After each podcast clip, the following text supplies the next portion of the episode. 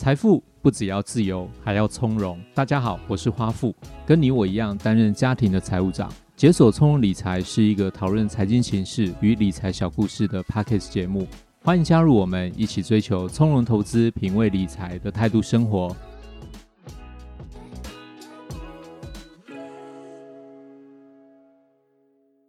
大家好，我是花富，欢迎收听解锁从容理财。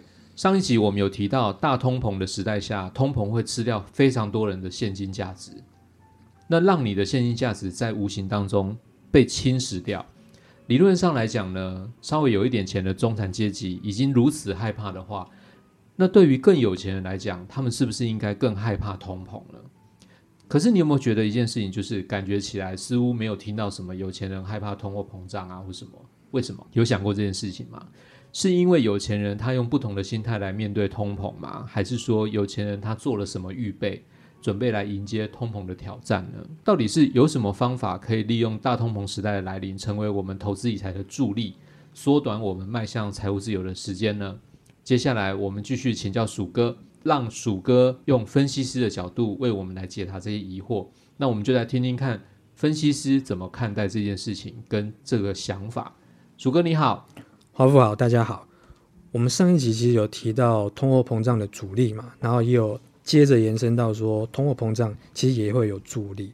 那其实我们看呢，我们全球的一个产业景气循环，其实就跟呼吸一样。嗯哼。那我们在面对通膨也一样，就是我们只要能够跟得上这种呼吸的节奏，其实我们就可以走得很轻松。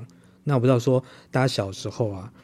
有没有玩过所谓的憋气的游戏？就是比赛谁憋得久不能呼吸。有啊，国小你也这么无聊吗？呃，对，没有错，好像大家都玩过这种游戏。对，我相信很多小学生都玩过。为什么？可能就觉得好玩吧。好，不是今天讨论重点。对，好，所以你想要说的就是说，我们全球的景气很像呼吸一样，但是你要跟上节奏。但是如果去憋气的话，我觉得哈。如果说你节奏乱的话，就像你憋气一样，你憋得了一时，憋不了一世啦。就是你最后，即便你赢的话，你最后可能也会得内伤。然后最后赢了啊，我赢了，那你最后还是要吸很大一口气吸回来。然后回家，妈妈就会给你吃铁牛运功散。对，你可能得内伤的，就是你并没有跟着他那个节奏了。对，那同样我们在谈通货膨胀的时候，其实你的策略的话，应该是顺着它的这种发展趋势。你来做，我怎么样减少通货膨胀的阻力？那这种是比较消极策略，其实就是减少现金资产部位。是，是。那至于你比较积极的策略，就是说，那我怎么样让通货膨胀成为我的助力？这时候其实你就是要增加你的非现金资产。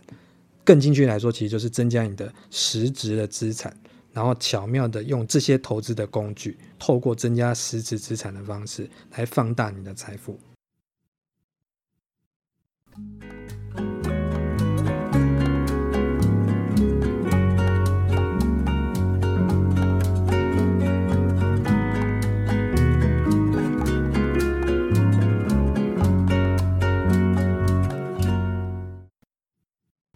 那像上一集我们有提到减少现金资产的部位，我我觉得这个大家比较可以理解，因为现金你要把它转换成别的种产品，也比较容易做到。像你刚刚说，我要适当的去增加实质资产，这是一个怎么样的概念呢？你可以跟大家再进一步的说明一下吗？我们可以先确定一个事情，就是我们在。大通膨时代的这种概念下，其实现金部位就是你放久，就是它资产价值会越来越小。对，你持有的一百万现金，你放个五年、十年的话，它之后的购买力绝对会不到原来这个价值嘛。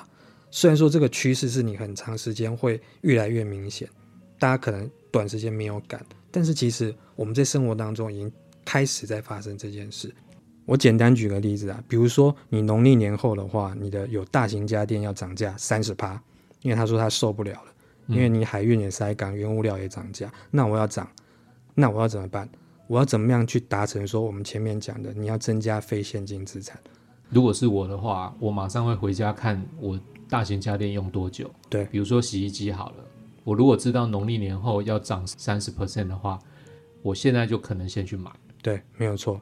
你迟早都是要买的，那就干脆就现在买。对否则如果说你是农历年的话再买，你要多花三十八的钱。对如果说假设你本来是要花两万块买一台新的冰箱，你农历年后才买，要花两万六。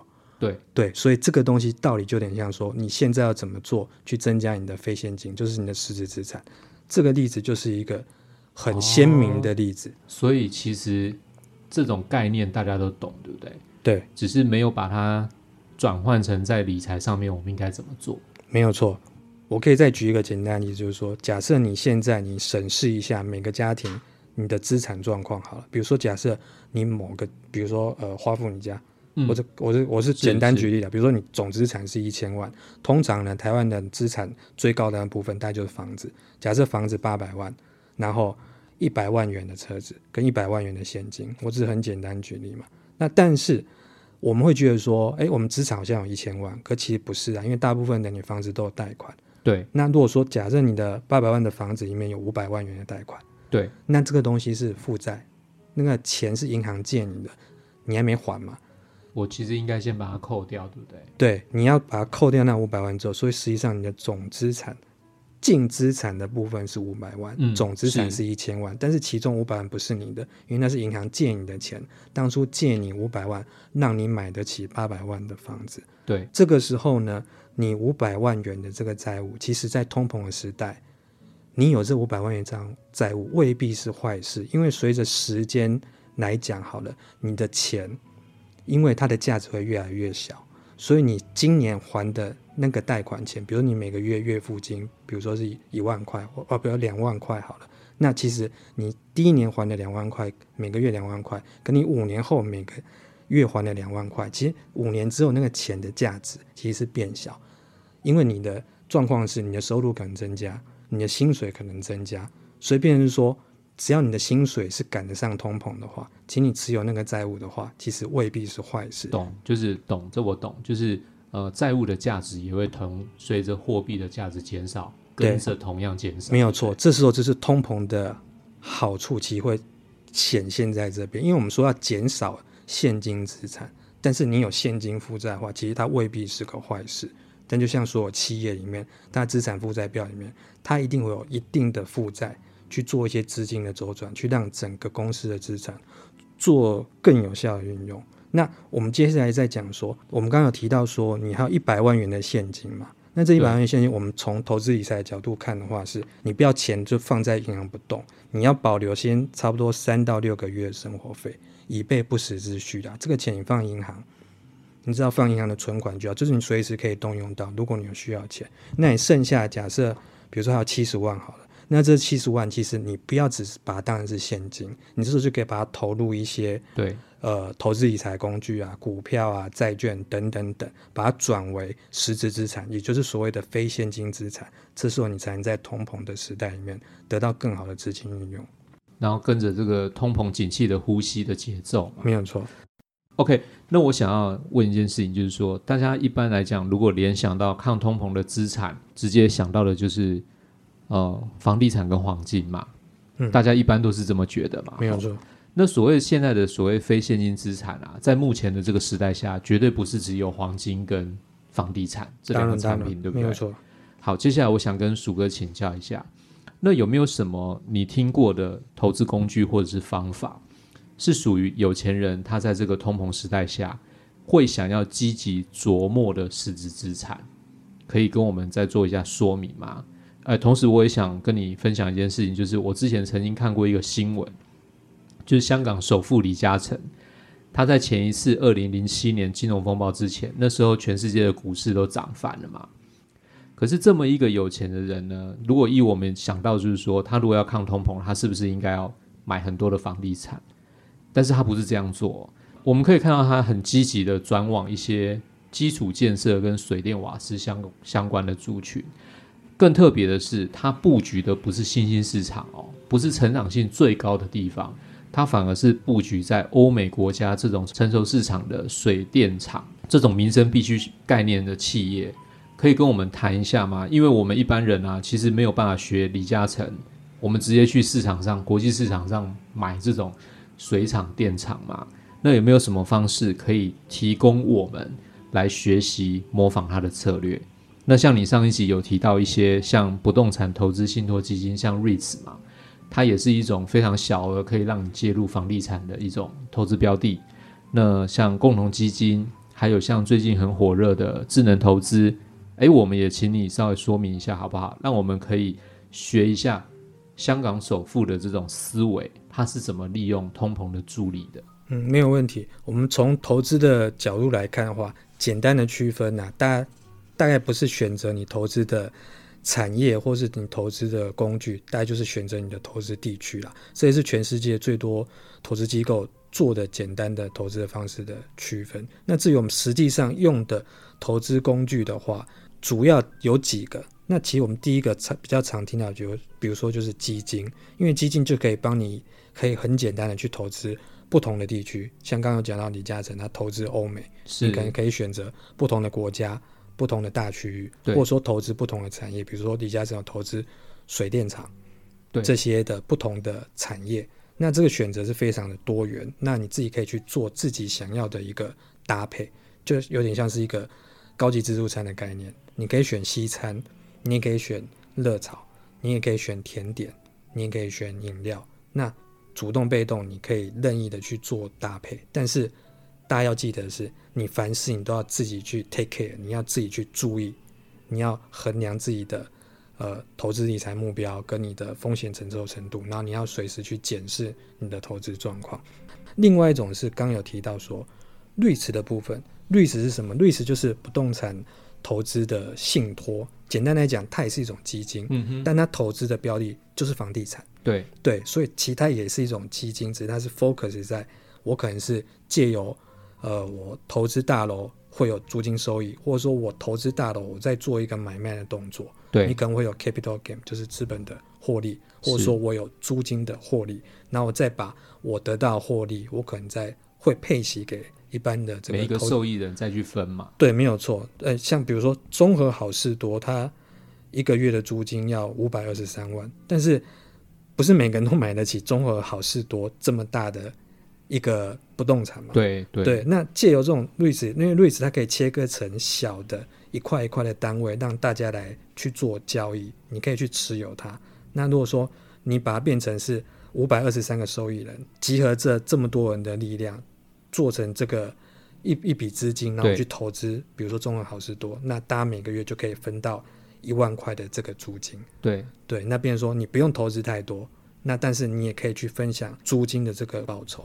市场上有很多就是类似的 REITs 的产品，这个东西其实也是一种实质的资产，因为实际上你就是持有所谓的不动产这一块。是是。对。那另外的话，就是这几年很流行一个就是智能投资。智能投资其实是一种信托的概念。那信托呢，其实就是委托某个人帮你去做某件事情。智能投资也是信托，但是它靠的不是人，它靠的是不需要休息的机器人，所以成本会比较低。因为像信托在国外很流行。对，常常会有人委托律师或什么去帮你信托一件什么事情，没有错。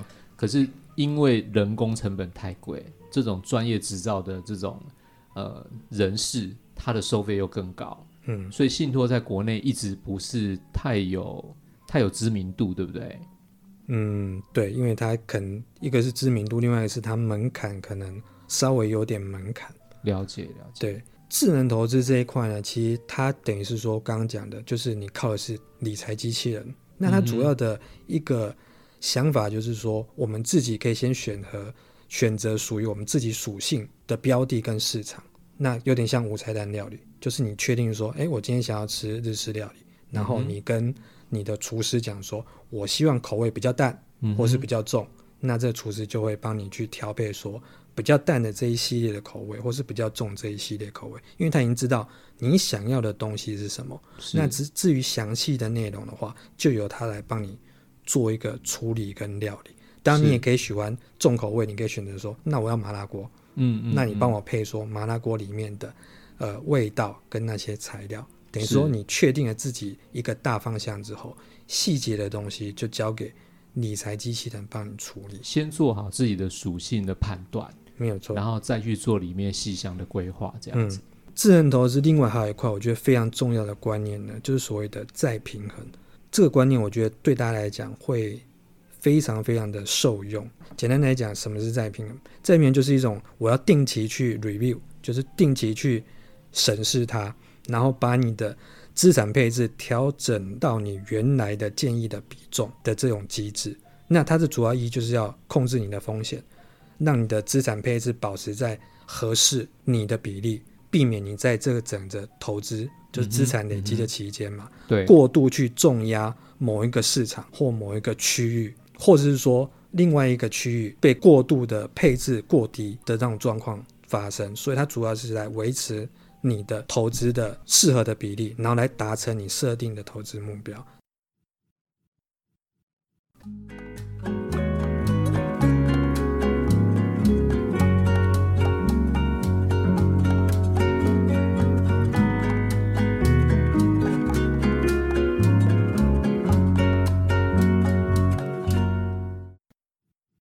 那举例来讲好了，比如说你有一个一百万的资产组合，你要每年做一次再平衡的这个 review 的话，假设你一开始就是五比五各五十万的投资，投资在股跟债，一年之后如果说股票是涨到六十五万，如果股市多头的话涨三成，但是债是空头，它下跌十趴，跌到四十五万。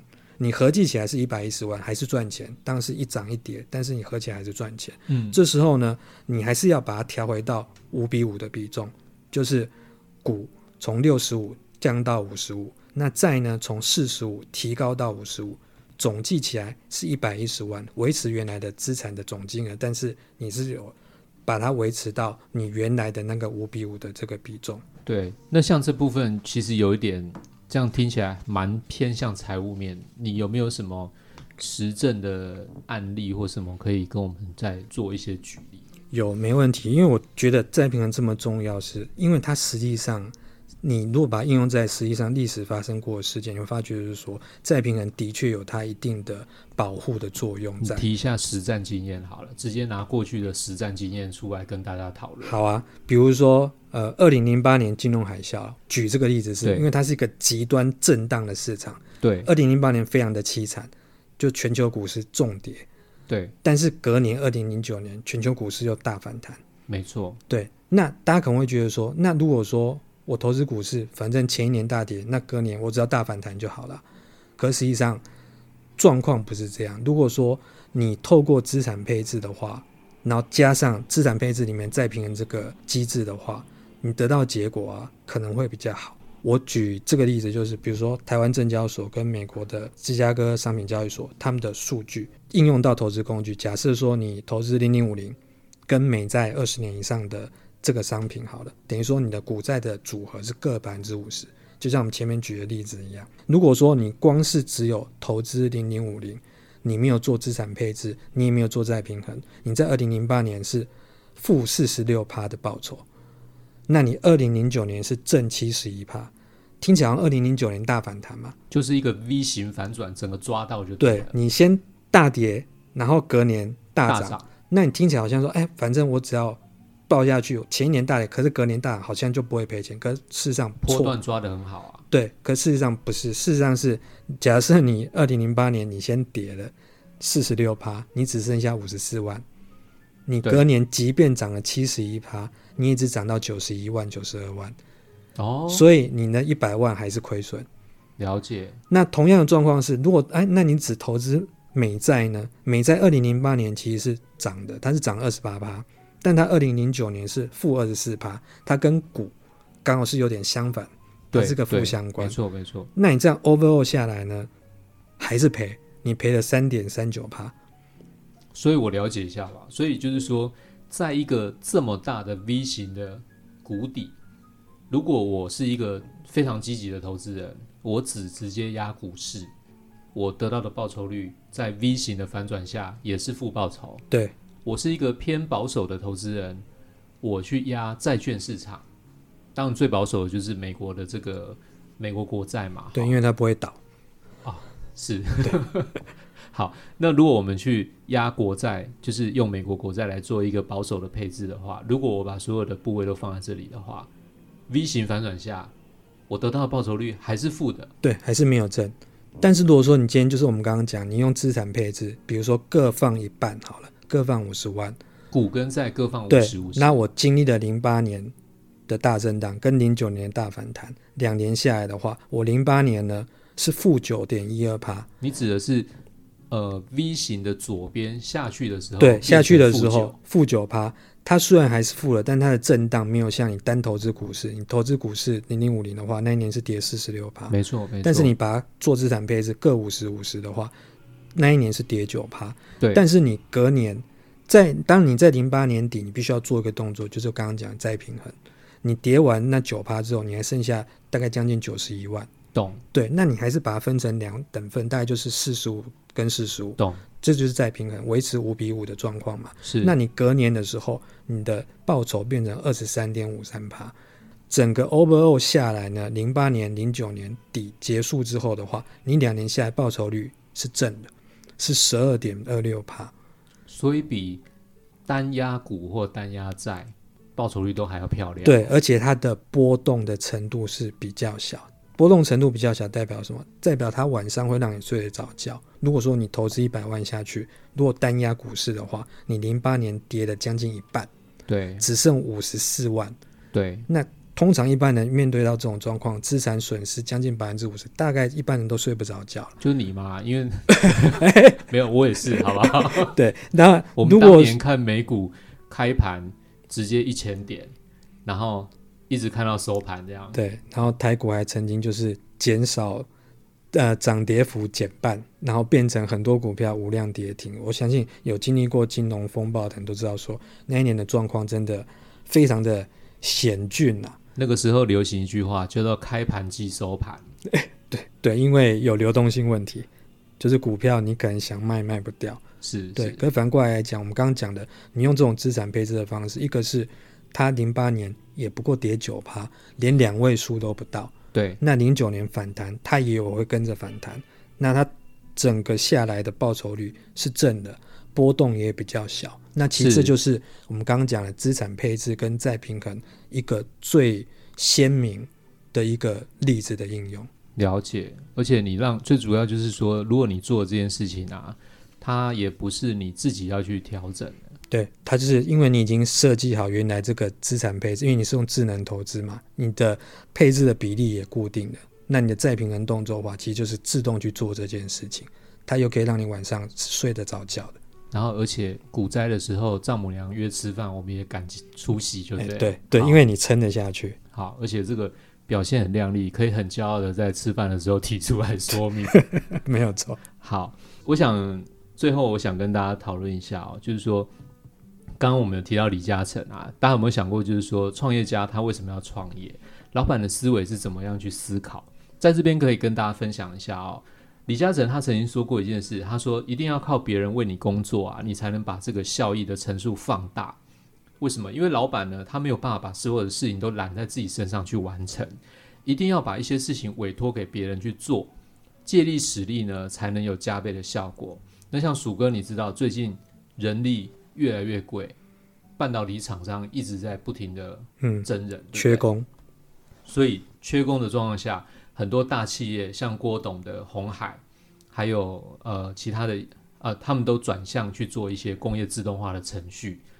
那其实就是希望能够减少人力，因为企业发现了一件很关键的事情，就是它的毛利其实不高，可是它省下的人力成本可以让获利多很多很多。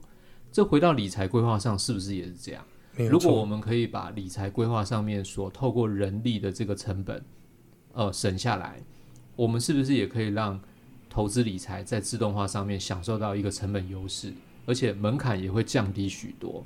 所以大家过去可能会觉得说，哎，我是不是去银行，我一定要有一个财产的水准，我才可以去做这样的一些理财规划安排呢？很多事情在智能化的趋势下，越来越容易达成。也许几千块、几万块都可以做这样的理财规划，所以大家千万不要觉得财小而不理。你想一下，李嘉诚他香港首富也是从一朵一朵塑胶花开始。我们很多人目前的位置都比他当初的起点都还要高了，所以我想大家可以一起加油。好，那我们这一集呢，就先跟大家聊到这边。接下来我会跟鼠哥来讨论。他刚刚有提到基金中里面的主被动投资，那包括现在市场上啊很热门的一个产品叫 ETF，我想各位一定很熟悉 ETF 产品，因为不管是广告啊，或者是说呃很多很多的投资工具，很多朋友应应该都已经把 ETF 当做一个长期投资配置的工具之一啊。